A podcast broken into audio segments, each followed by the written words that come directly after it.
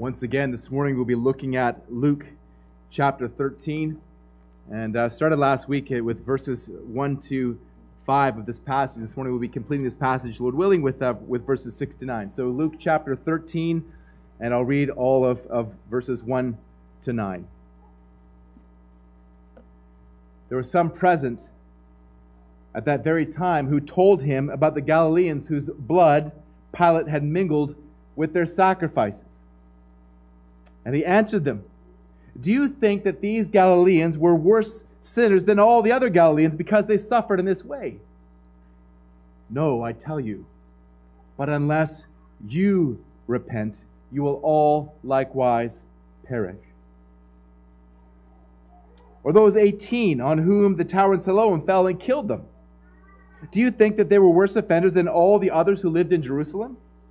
No, I tell you, but unless you repent, you will all likewise perish. And he told this parable. A man had a fig tree planted in his vineyard, and he came seeking fruit on it and found none. And he said to the vine dresser, Look, for three years now I've come seeking fruit on this fig tree, and I find none. Cut it down. Why should it use up the ground? And he answered him, Sir, let it alone this year also, until I dig around it and put on manure. And then, if it should bear fruit next year, well and good. But if not, you can cut it down. This is the Word of God. May He write its eternal truths upon our hearts this morning. Please be seated. And let's pray again together. Our Lord and our God, as we approach this passage of Scripture, Lord, we do so with fear and trembling, for in this passage we see you. And in this passage, we see us. And we see your holiness and your justice and your righteousness. And we know what would happen to us were we to fall under these things, under your wrath, for that is indeed what we deserve. But we praise you, Lord, that we also see in this passage, we see your grace and your mercy and your goodness and your patience and your love. And Lord, we praise you that, that we who are your children, your sons and daughters, receive all of these things through Jesus Christ. We pray, Father, that through the power of your Holy Spirit, help me, I pray. I am weak, I am powerless. There is nothing that I can do, but I am confident in your Holy Spirit. Holy Spirit, work in the hearts of people this morning. Uh, uh work in the hearts uh, of your people who are already in a saving relationship with you, that we might see the gospel and that through through this reminder of the gospel that we would be empowered and equipped, Lord, to bring forth more fruit for your glory. Lord, for those who are here this morning as, as unbelievers but are, are walking in unrepentant sin, we pray that you would help them as well through the power of your Holy Spirit to, to see the gospel and to be reminded of, of what you are calling them to, not in order to earn their righteousness, but as recipients of your righteousness. And Lord, for any who are here as unbelievers this morning, Lord, as those who have not yet called on Jesus Christ and not yet turned to Him in repentance and faith, we pray also, Holy Spirit, that you, you would work in their hearts, that you would grant them repentance to life, that you would cause them to be born again, cause them to turn to Jesus Christ in repentance and faith. We pray, pray all these things in the name of Jesus. Amen. When Bad Things Happen to Good People is the title of a book published by Rabbi Harold Kushner in 1981. And this book chronicled how, how Rabbi Kushner wrestled with grief over the death of his son four years earlier at the age of only 14 to a, a rare disease. And in writing the book, Kushner sought to offer comfort to others who were facing their own grief. And as such, the book is an attempt at, at theodicy, the vindication of God in response to the problem of evil in the world. And so the, the foundational question is, is how can a good God allow evil in his world? Rabbi Kushner was trying to answer the, the question of why the universe, created and governed by a good God, could be so full of suffering and pain. Now, clearly, others had the same question because this book was on top of the New York Times bestseller list for many, many weeks, and it remains very popular today. So, how did Rabbi Kushner try to answer the question of how a good God can allow evil? Why does he conclude, as his title says, that bad things happen to good people? He says, and I quote, Bad things do happen to good people in this world, but it is not God who wills it. God would like people to get what they deserve in life, but He cannot always arrange it. He said, forced to choose between a good God who is not totally powerful or powerful God who is not totally good.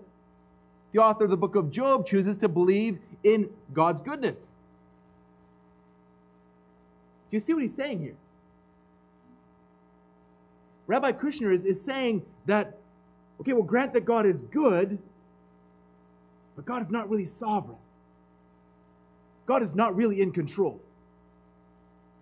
And such, frankly, God is not really God.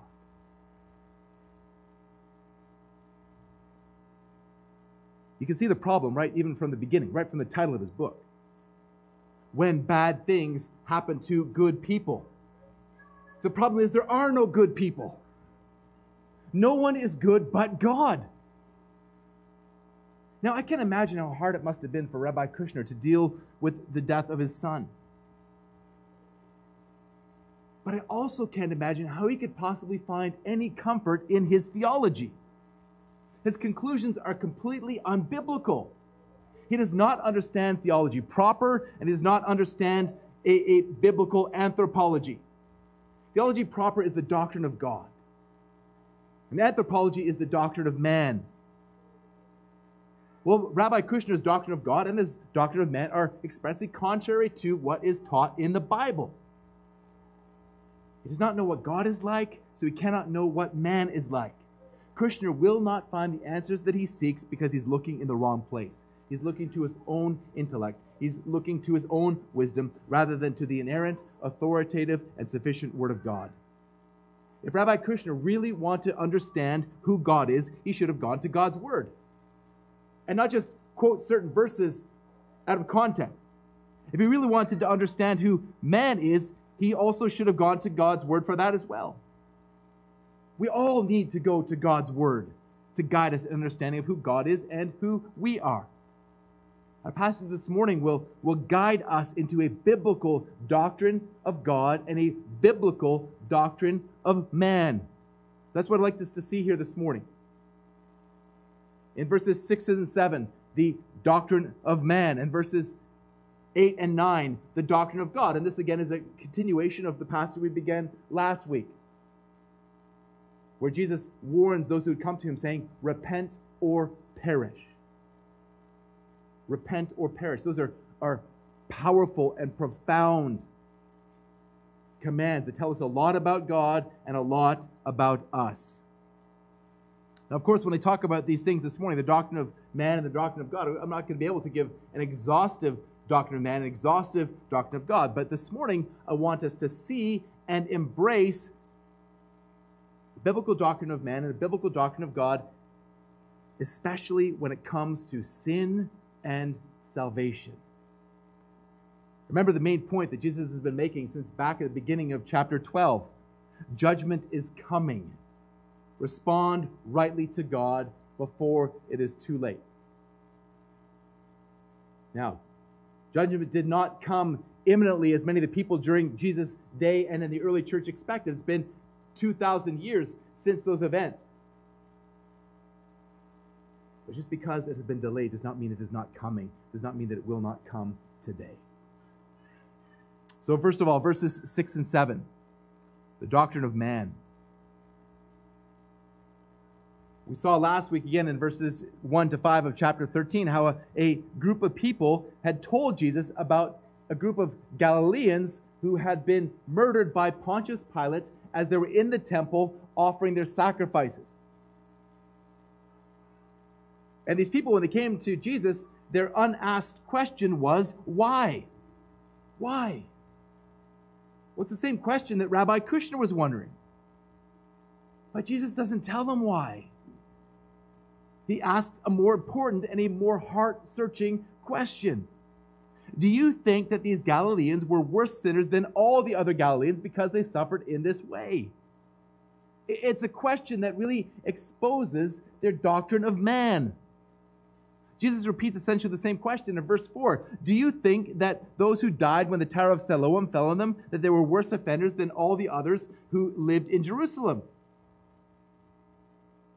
Jesus is revealing their unbiblical conclusions about others and about themselves.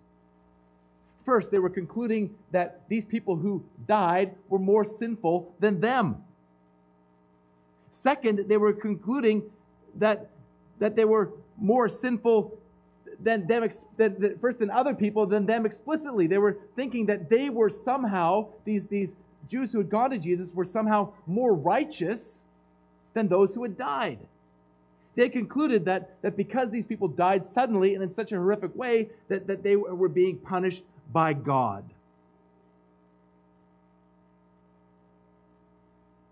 And so they also thought that they themselves were not sinful enough to be punished. Follow their logic with me. God causes the sinful to suffer. These people suffered. Therefore, they were sinful. And then the second conclusion to come to is we have not suffered, therefore we are not sinful. Well, their premise was, in one sense, true, but their problem was when it with, was with a universal application of that to this very moment. They were, they were trying to understand things that God's word does not tell us. We don't understand why some people suffer more than others. We don't understand either why some people eh, are, have experienced more good times than others. Remember that all the way through the book of Job, when, when, when Job suffered and his, his friends concluded that it was because of his sin. But when you get to the end of the book of Job, Job never tells us why. Job never, God never tells Job why he suffered. But we see that God was glorified through the suffering of Job. So these people who came to Jesus, their unspoken question was why? And their unspoken conclusion was that others were sinful and they weren't. Again, Jesus does not answer their unasked question. Instead, he corrects their unstated conclusion with the warning No, I tell you, but unless you repent, you will all likewise perish. Again, they, they think they're righteous. They think that they are right with God. But Jesus is telling them that they're definitely not right with God, that they are under God's judgment, that they are under God's wrath. Now, it sounds harsh, but it's grace. Jesus is offering them grace. We're going to talk about that more in, this, in the second half of the passage. It sounds judgmental, but this is an invitation. This is a call to repentance. This is a warning to turn away from sin and to put your faith in Jesus Christ, to follow him. Now, death came suddenly for those Galileans and, and those in Jerusalem on whom the Tower of Siloam fell. And Jesus is saying, Death may come suddenly for you as well. Repent before it is too late. Again, do not draw conclusions that, that because somebody suffers, that it means directly that they are that they are under the wrath of God. Yes, we do know that there are times when this happens. We, we know that, especially when somebody is pursuing wanton sin, like for example, the, the drug addict who is is pursuing is pursuing injecting drugs and, and all kinds of other stuff into their veins, that they may suddenly die, that they may experience the end of this life in the moment that they are sinning. Or, or a bank robber who is in the process of, of robbing a bank gets shot. Yes, we can see that when things like this happen, that, that sometimes this, that this is God's justice. But we cannot conclude that all people who suffer are suffering because they're under the judgment of God. Likewise, we cannot conclude that just because somebody is experiencing prosperity and temporal blessing, that they under, are under the, the, the favor of God. If you think about, about Psalm 73 and, and Asaph, who, who said, I almost, I almost fell because I considered the wicked and I considered the way that they prosper, that, they, that their bodies are in fatness, they don't have trials like, like other people. But then he considered their end. He considered their end. And he understood the justice of God. So in verse 6, Peter tells begins to tell the parable of the barren fig tree to drive the point home. I'm going to read it again. So Luke 13, 6 to 9. A man had a fig tree planted in his vineyard, and he came seeking fruit on it and found none. And he said to the vine dresser, Look, for three years now I have come seeking fruit on this fig tree, and I find none. Cut it down. Why should it use up the ground? And he answered him, Sir, leave it alone this year also, until I dig around it and put on manure. And if it should bear fruit next year, well and good. But if not, you can cut it down. So this picture is of a, of a fig tree in the middle of a vineyard. Now, you don't plant a vineyard in, in, on un, in unfertile soil. This was fertile soil. The fig tree had every opportunity to be productive, but it wasn't. And so the owner of the vineyard came during fig season year after year after year and found nothing. He was patient, he was merciful.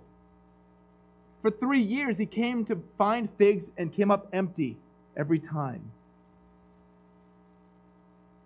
Well, this is a picture of what God is like and his mercy and his patience. More on that in a bit. But for now, focus on what's missing. What's missing from this tree? Fruit. The fig tree wasn't producing any fruit. For three years, the fig tree wasn't producing any fruit. And so we wonder well, well, who is in view in this parable? Who is Jesus speaking of? This is really an illustration of what Jesus spoke about in the first half of the passage. As I said last week, this is really one passage. They, they really go together. The immediate people in view are those that Jesus are those to whom Jesus is speaking. Again, they think they are righteous. They think that others are sinful and that they aren't. They think that they are right with God, but they aren't. They are the unfruitful fig tree. Left to our own strength, we would be too. Rabbi Kushner, in his, in his, his book, presents an unbiblical anthropology he believes that man is good. Again, the problem is right there in the title. When bad things happen to good people. Again, there are no good people. Romans 3 9 to 20. In Romans 3 9 to 20, the, the Apostle Paul summarizes what he's already been saying for two chapters that, that Jew and Gentile alike are unrighteous and under the wrath of God. And then verses 10 to 12, he says, None is righteous. No, not one. No one understands. No one seeks for God. All have turned aside. Together they have become worthless. No one does good, not even one.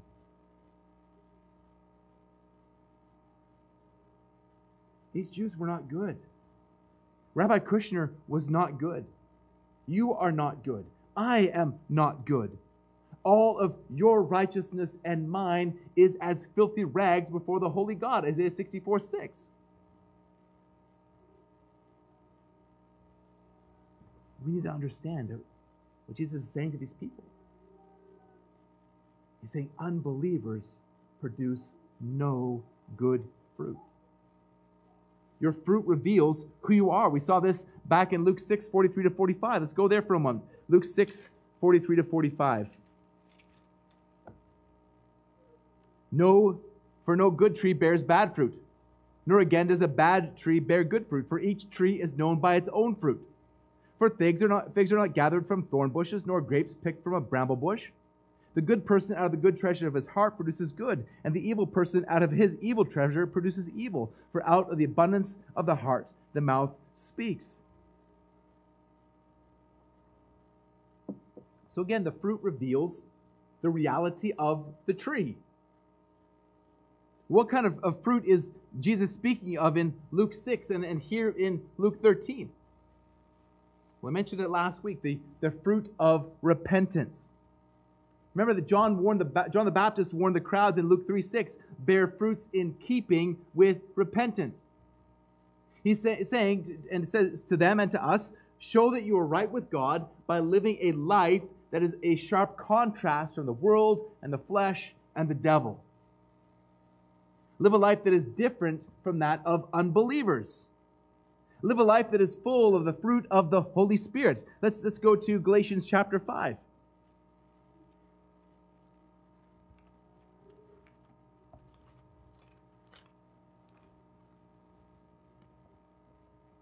Galatians chapter 5, and, and you can see here the, the fruit of the Spirit is contrasted with the works of the flesh. The works of the flesh in verses 19 to 21 idolatry, sorcery, enmity, strife, jealousy, fits of anger, rivalries, dissensions, divisions, envy, drunkenness, orgies, things like these. I, I, warn you, as I warned you before, that those who do such things will not inherit the kingdom of God. And this is contrasted then with the fruit of the Spirit. In verses 22 and 23, the fruit of the Spirit is love, joy, peace, patience, kindness, goodness, faithfulness, gentleness, and self control. So examine your heart, examine your life. Is your life characterized by the works of the flesh from Galatians 5 19 to 21, or the fruit of the Spirit from Galatians 5 22 to 23? Paul David Tripp, a biblical counselor, uses a, an illustration. He talks about a, a, an apple tree that, that he has in his backyard. Now, he lives in, in an apartment in Philadelphia. He does not have an apple tree or even a yard, but, it, but for the sake of, of illustration, he talks about this apple tree in his yard. And, and he says that, that this apple tree every year produces nothing but these, these shriveled up, brown, mealy apples that, that nobody wants to eat. And so he says to his wife, Okay, I'm going to take care of this tree. And so his wife watches out the, the kitchen window. I can imagine my wife watching me doing something equally crazy. He goes out there with a, a bushel of red, shiny apples and a staple gun. And so he proceeds to, to take these apples out of the bushel and to use the staple gun to staple them onto the tree. And so from a distance, it looks like this tree is now healthy. It's all of a sudden it's got these, these shiny red apples. What's the reality? The reality is that tree is not producing that fruit. The reality is that that tree has gone unchanged. The, the, the reality of that tree is still evident by the fruit that it produces.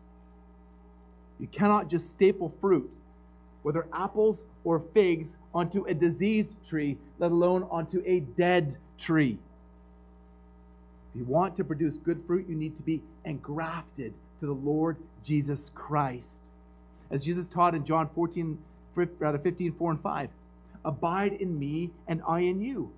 As a branch cannot bear fruit by itself unless it abides in me, neither can you unless you abide in me. I am the vine, you are the branches. Whoever abides in me and I in him, he it is that bears much fruit, for apart from me, you can do nothing. Apart from Jesus Christ, you can do nothing. You can bear no fruit. But if you are in Jesus Christ, you will bear much fruit. What does your fruit say about you? Are, you apart from Jesus? Or do you have a part with Jesus? Are you a part of Jesus' body? Are you a part of the church? If year after year Your tree is producing no fruit. The order will come, cut it down. Why should it use up the ground? He's saying, cut it down. It is extremely dangerous to be unfruitful, especially in light of great spiritual privileges. Think of the, of the privileges that these individuals had. Jesus was right there before them. They had seen his miracles. They had heard his teaching. They had the opportunity to speak to Jesus, to ask him questions. I believe the nation of Israel is in view here as well. Later in his ministry, when Jesus curses the fig tree, it does so as an enacted parable to, to describe the nation of Israel. Think of the privileges that Israel had. To begin with, the Jews were entrusted with the oracles of God. Romans 3 2. And to them belong the adoption, the glory, the covenants, the giving of the law, the worship, and the promises. To them belong, the patriarchs, and from their race, according to the flesh, is the Christ, who is God over all, blessed forever. Amen. Romans 9 4 and 5. There were great privileges for Israel and great privileges for these specific Jews. But listen, listen carefully. Your privileges are much, much greater. Your privileges are much greater than those of Israel. Your privileges are much greater even than those Jews who were able to hear and see Jesus for themselves. You live after the events of the resurrection and after the founding establishment of the church. You have the whole canon of God's Word. Never has there been a time in history or a culture on earth than ours that has more access to God's Word and to faithful teaching of God's Word than you. Many people groups around the world do not have never even heard the name of Jesus, let alone have a Bible in their own language. How many Bibles do you own? C.H. Spurgeon said that there is enough dust on some of your Bibles to write out the word damnation. How many Bibles do you have? Do you read the Bible? Do you study the Bible? Do you pray the Bible? How many solid theological books do you have on your shelf? They're not going to help you if they're on your shelf. You go to a church where God's word is central. You have access to the teaching of, of countless faithful men throughout history. You have the means of grace. But what are you doing with these privileges? Are you bearing fruit that corresponds with these privileges? What fruit can God rightly expect in your life?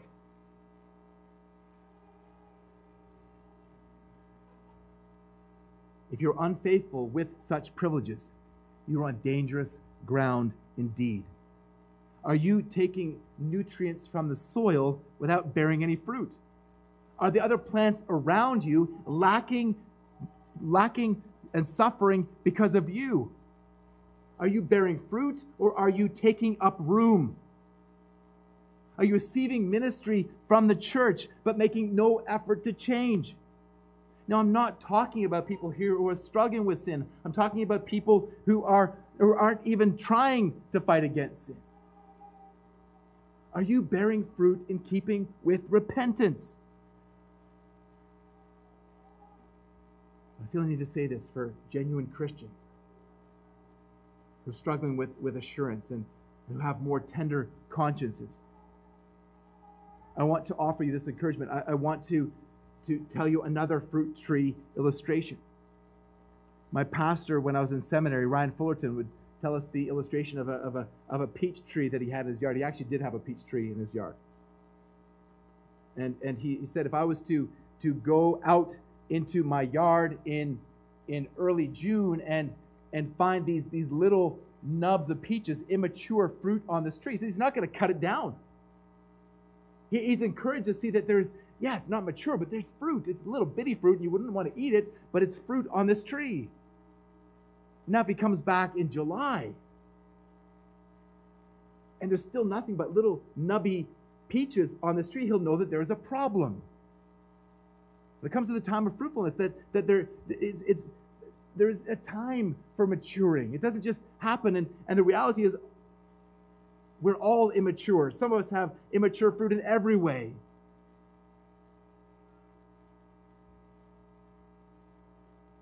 But you need to be very, very careful.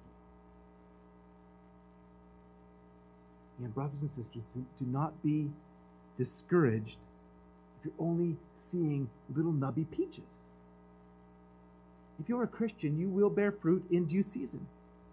So be very careful because, because you aren't the best judge of your own fruit, for good or for ill. You aren't the best judge uh, of your maturity.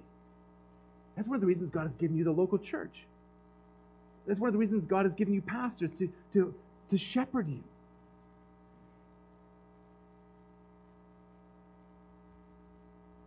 So we need to look for other people's fruit and, and not to go around as a fruit inspector.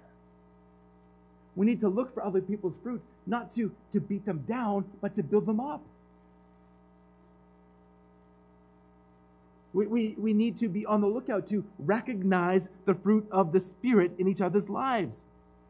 We need to make a point to, to glorify God and encourage one another by telling them when you see the fruit of the Spirit in their lives. It's so much easier to see what's wrong. By God's grace and of humility, let's look for what's right in one another.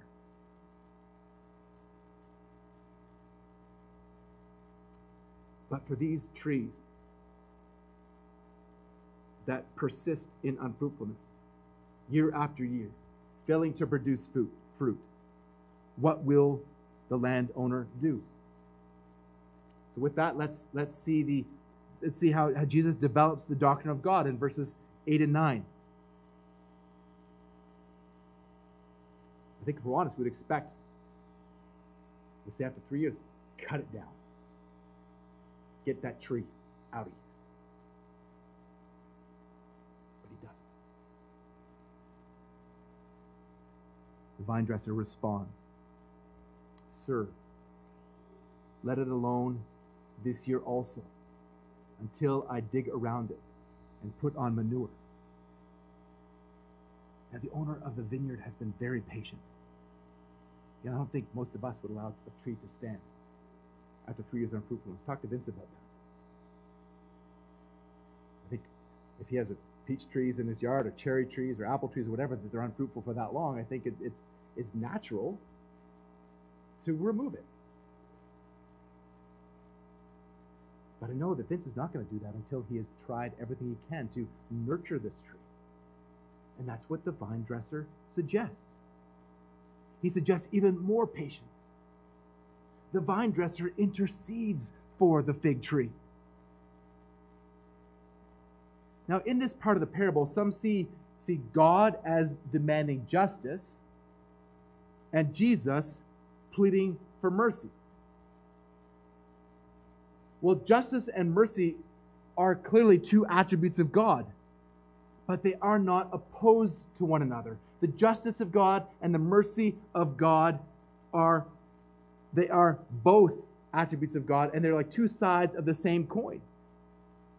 And furthermore, by saying that, that God is demanding something and Jesus is demanding something else, well, what is that doing to the Godhead? That's dividing the Godhead. Friends, Jesus is God.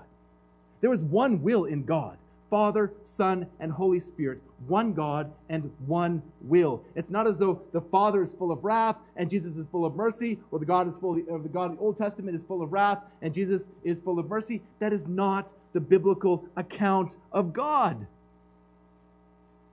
We need to, when we look at Scripture, we need to hold up all of the attributes of God. And, and yes, to, to our way of thinking and in, in in my weak and finite mind. I can't understand sometimes how all that fits together. But we, we hold to the biblical testimony of who God is. I'm okay with not being able to figure it all out because I'm not God.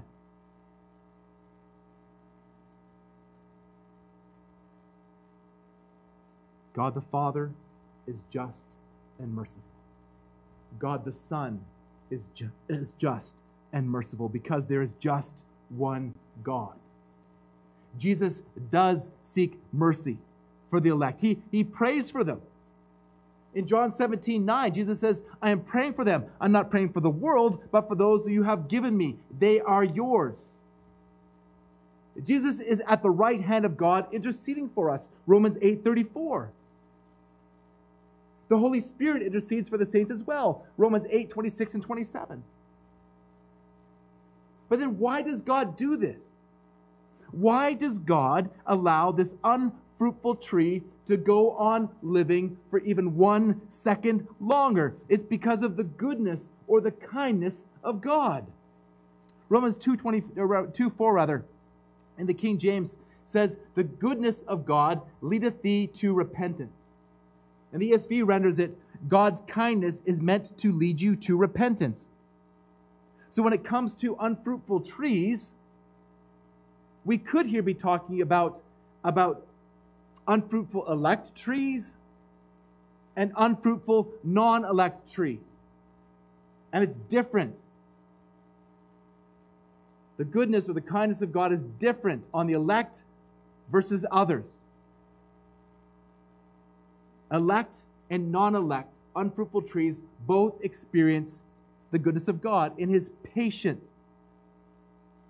Believers Fruitful trees, on the other hand, experience God's goodness in His mercy and His grace and His love. So then, we, when we have two categories here, I guess three categories, we have the unfruitful trees, and then subdivided into two kinds of trees unfruitful trees that are elect, who will come to saving faith, and unfruitful trees that are not elect, that will never come to saving faith. And we have the fruitful trees. So the these unfruitful trees do experience the, the goodness of God in his patience. And the fruitful trees experience God's grace in his or God's goodness in his grace and his mercy and his love. But they're all experiencing the goodness of God. And that's why unfruitful trees are not cut down immediately where they stand. Now we're getting to the fundamentals of the attributes of God, something that Rabbi Kushner has completely missed. As a rabbi, he was surely aware of the interaction between Moses and God in Exodus 34, when God gave Moses the Ten Commandments, and the Lord declared in verse, verses 5 to 7. The Lord descended in a cloud and stood with him there and proclaimed the name of the Lord. The Lord passed before him and proclaimed, The Lord, the Lord, a God, merciful and gracious slow to anger, and abounding in steadfast love and faithfulness, keeping steadfast love for thousands, forgiving iniquity and transgression and sin, but who will by no means clear the guilty, visiting the iniquity of the fathers on the children and the children's children to the third and the fourth generation. So, how does Moses respond at God's self revelation? He quickly bowed his head to the earth and worshiped. Rabbi Kushner should have responded in the same way. And you and I should respond in the same way as well. We should respond in worship before the face of God, no matter what happens in our life. Whether we experience suffering or whether we experience great joys. We bow our face to the ground and worship. I had a friend who, who used to say when, when you asked him how he's doing, he would say, Better than I deserve. Do you have that approach? When, when, when somebody asks you how you're doing, do you say or think, better than I deserve, or, or do you think about a, a laundry list of, of problems? Or even possibly a list of blessings? But the reality, it's all better than you deserve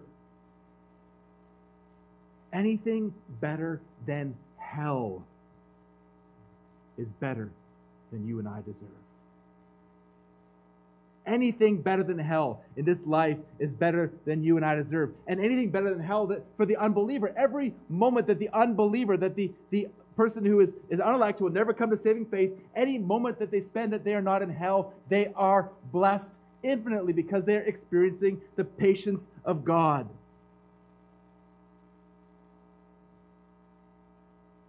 You need to have a biblical understanding of who God is and his self revelation in his word. Question seven of the Baptist Catechism asks, What is God? Again, every time I do this, I want to sing. God is a spirit, infinite, eternal, and unchangeable in his being, wisdom, power, holiness, justice, goodness, and truth. God is a spirit. John 4 24. God is infinite. Job 11, 7 to 9.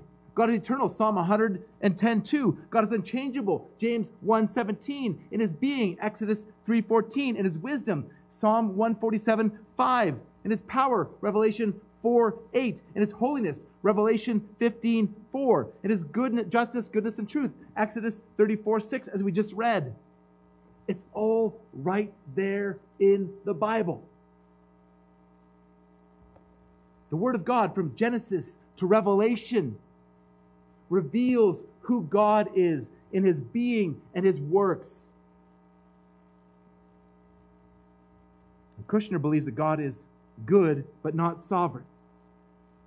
He says again, I can worship a God who hates suffering but cannot eliminate it. More easily than I can worship a God who chooses to make children suffer and die for whatever exalted reason. So do you see what he's saying there? He went through the horror of losing his son. And, and that must have been absolutely horrific. It has to be one of the worst things that people can experience in this life is the death of a child. But he went the wrong way. He drew the wrong conclusion. So, why do bad things happen to good people? Is the wrong question. Rather, we should be asking, why do good things happen to bad people? Why do good things happen to bad people? Well, again, why does God not cast sinners immediately into hell? Why does God not pour out his holy wrath on you and me right now? And I'm not just talking about unbelievers here. No matter how sanctified you or I are, it is what you and I deserve at this very moment.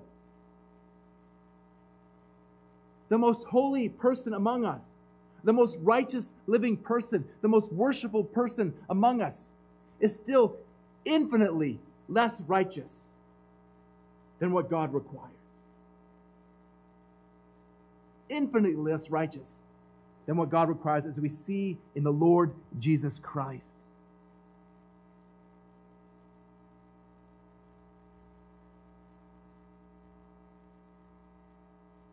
So, for the Christian, why does God pour out his blessings on us? Why does God bless us with the opportunity to know him? Why does God bless us with the opportunity to, to worship him, to fellowship with him? Why does he bless us with the rights and privileges of adopted sons and daughters? And then for unbelievers, why does God provide them with food and clothing and shelter, even the very air that they breathe? Why does God make his sun to rise on the evil and the good? Why does he send rain on the just and the unjust? Matthew 5, uh, 545. It's because of his goodness. It's because of God's goodness. In the second half of verse 8, we see how the vine dresser treats the unfruitful tree. Again, 2,000 years, I, I don't think that agriculture has changed a whole lot in this regard he, he says that he's going to care for it. He, he's going to, to dig around the roots. He's going to aerate the soil. He's going to fertilize it. Vince, again, could talk to you in volumes about what that means. He's going to care for this tree.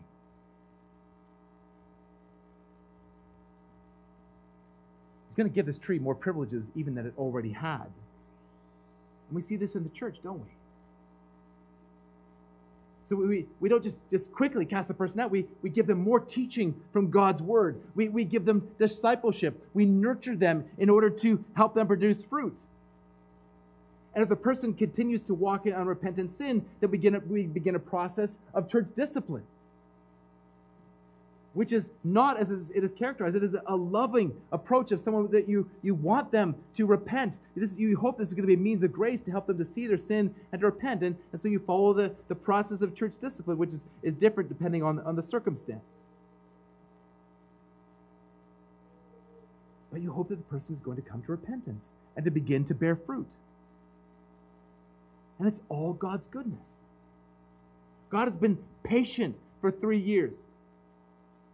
You know, I'm sure after, after three years of, of something like this, you and I would say, well, well, my patience is, is enough. That's it just it's just gone too far. I've, I've got no more patience for that. what does God do? He extends his patience, just as he does to you and me. He's going to continue to be patient. Again, the unrepentant have not escaped judgment so far, not because of God's approval, as these people who came to Jesus wrongly concluded, but because of God's patience. And again, this reveals, the error uh, of these people. They, they, because they had not suffered, they assumed that they are under God's favor. Well, now in verse 9, we see specifically the difference between the elect and the non elect unfruitful trees. And we also see the difference in their destination. If it's an elect tree, look what's going to happen. Verse 9. If it should bear fruit next year, well and good. So if through this, this process of, of being cared for, this, this and discipled, this, this person begins to, to exhibit fruit, then praise God. This, this person is, is showing themselves to be a believer in, in the way that they are now walking in, in growth and repentance and faith. They're showing themselves to, to, to want to live for the glory of God and to, and to love and to serve others. Praise God when that happens.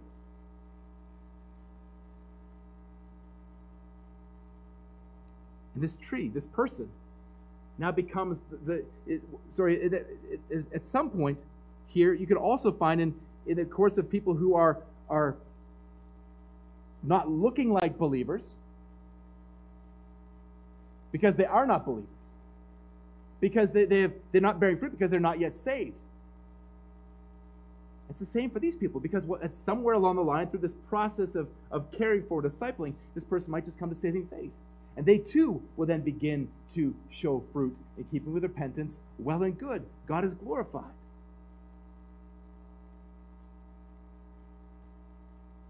But in other cases, this tree does not bear fruit. It continues now after the fourth year to not bear fruit. And it proves, in this case, to be a tree that is so diseased or spiritually, in a sense, dead, that it cannot, it will not produce fruit. And so it's cut down. It experiences judgment. And it may it may happen quickly or it may be delayed. But unless they come to repentance and faith, it will come. They will come under God's judgment. They must repent or perish. And again, in this we see the doctrine of God. In this we see God's holiness. In the judgment of sinners, we see, we see that God is a holy God. We see that God is a just God, that, that God must punish sin. We see that God is righteous, that, that he, will, will, he will bring out his perfect righteousness on the heads of those who have not turned to saving faith in Jesus Christ. Again, the reality is that none of us are as fruitful as we ought to be, given the privileges that we have. And so God has given us each other. God has given us the means of grace of fellowship. God has given us His Word. God has given us prayer. God has, has indwelt us with His Spirit in order to empower us to, to abide in Christ and to bear fruit in keeping with repentance. God has given us the Lord's Supper, also as a means of grace to remind us of the gospel, of Christ's sacrifice for our sins. Rabbi Kushner could, could not understand who God is because of the suffering of his son. You see how close Rabbi Kushner was to the truth?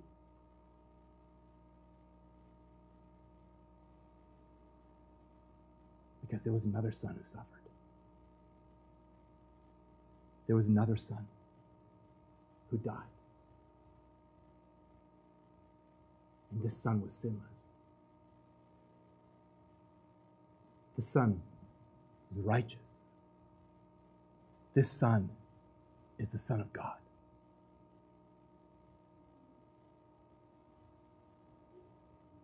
The problem is not why do good things happen to bad people? So the problem is not why do bad things happen to good people. It is the issue is why do good things happen to bad people? Because of Jesus Christ. Good things happen to bad people because of Jesus Christ. Because there was one good person. And bad things happen to that good person for bad people like you and me. If you want to understand who God is in all of his attributes, look to the cross of Christ. Because on the one hand, you see God's holiness, God's righteousness, God's justice, and God's wrath for sin. And on the other, you see God's goodness in his love and his mercy and his patience and his grace. If you want to understand who God is, look to Jesus Christ. Look to God incarnate, who is who reveals to us the very face of God and who revealed to us the very character of God in his suffering for our sins.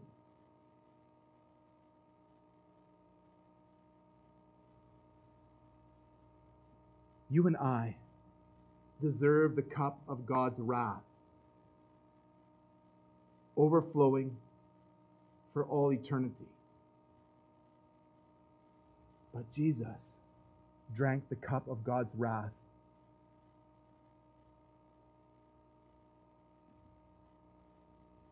Down to the dregs for you and me. If we were just to get an empty cup from God, we would be most blessed. Because Jesus drank the cup of God's wrath for our sins. But God does not just give us an empty cup, does He? He instead gives us a cup that is overflowing with blessings. This is who God is. This is the God of the Bible. This is the God who we worship. This is the God who we want to display the fruit of repentance with for the glory of His name, that He might get the glory that He deserves. Will God empower us to bear fruit in keeping with repentance so that we can show others how great God is, we can show others who God is? Let's pray together. Almighty God, we praise you for the gospel. For in the gospel, we see you. In the gospel, we see all of your attributes most powerfully displayed. Help us, I pray, through the work of your Holy Spirit, to bear fruit in keeping with repentance, so that your name might be exalted through us. Make us instruments of your grace as those who have received grace. Make us reflections of your glory for the glory of your name, for the advance of your kingdom. We pray this in Jesus' name. Amen.